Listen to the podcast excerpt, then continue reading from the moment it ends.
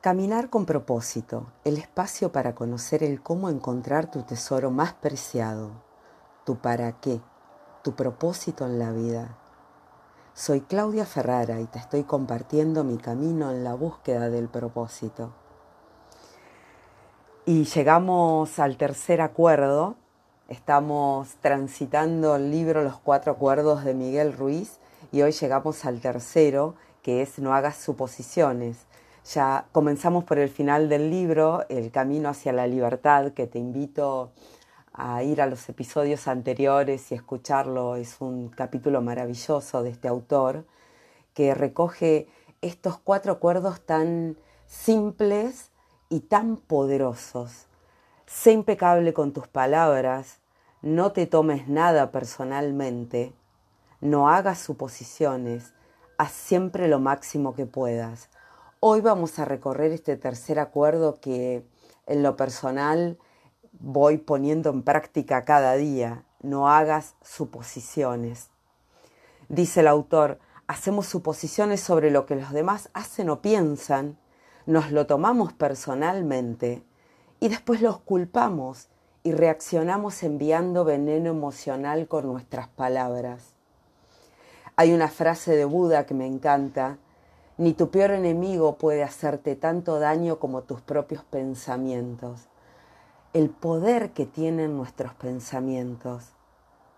Suponemos muchas cosas y no somos conscientes de la influencia que este tipo de pensamientos tienen sobre nosotros.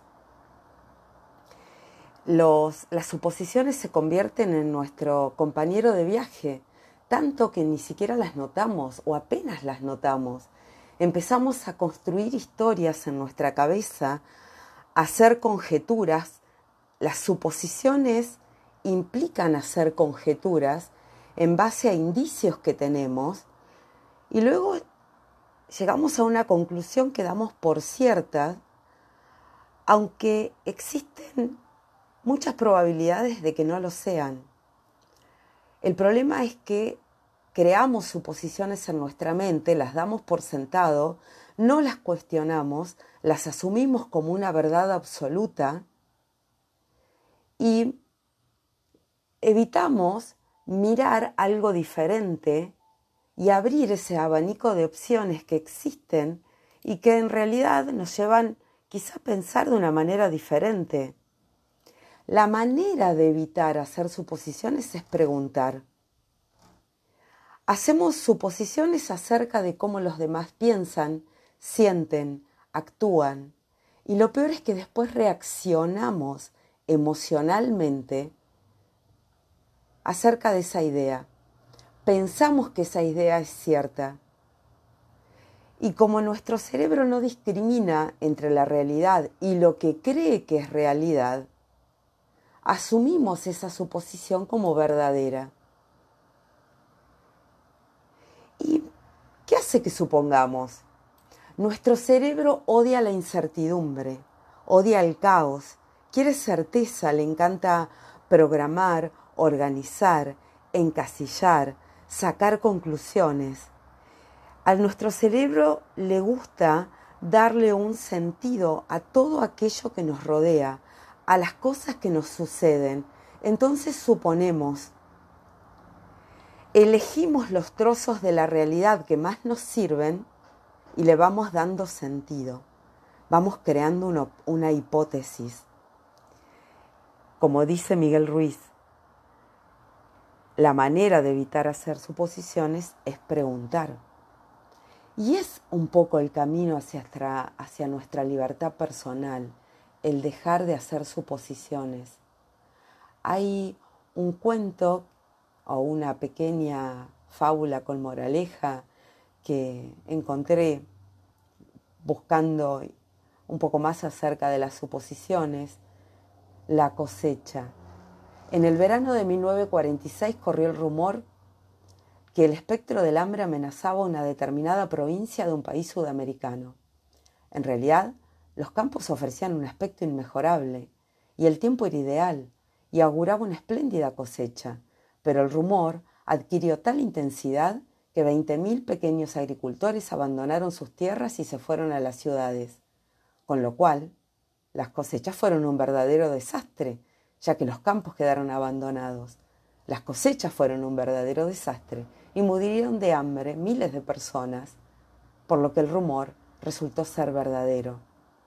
Las suposiciones y los rumores tienen la posibilidad de arrasar. Hacemos suposiciones sobre lo que los demás hacen o piensan, nos lo tomamos personalmente y después culpamos a esas personas y reaccionamos de una manera negativa.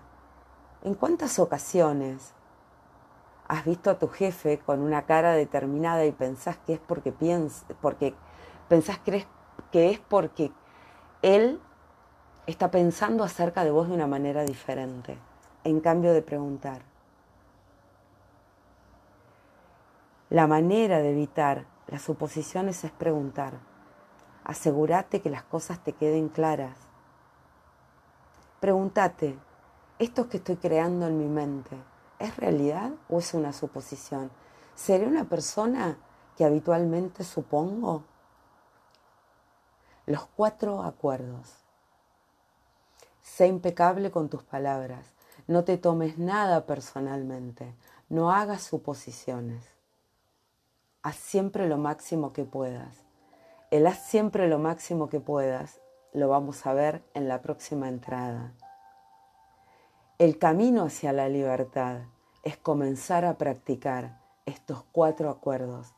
Comentame, compartí con otras personas si pensás que este episodio le puede resultar práctico, interesante, útil, o los anteriores quizá. @caminarconpropósito en Instagram. caminarconpropósito@gmail.com. Y un programa maravilloso que hemos creado con Valeria Sloniski, médica nutricionista, el programa Transformando Tus Hábitos. Nos encontrás en @transformandotushábitos en Instagram o www.transformandotushábitos.com en la web. Transformar tu relación con la comida es posible. Y mucho de la relación con la comida tiene que ver con las cosas que nos decimos, con las creencias que habitan en nosotros. Esto es Caminar con Propósito, el espacio en el que te acompaño a reinventarte, a transformarte. Caminemos juntos.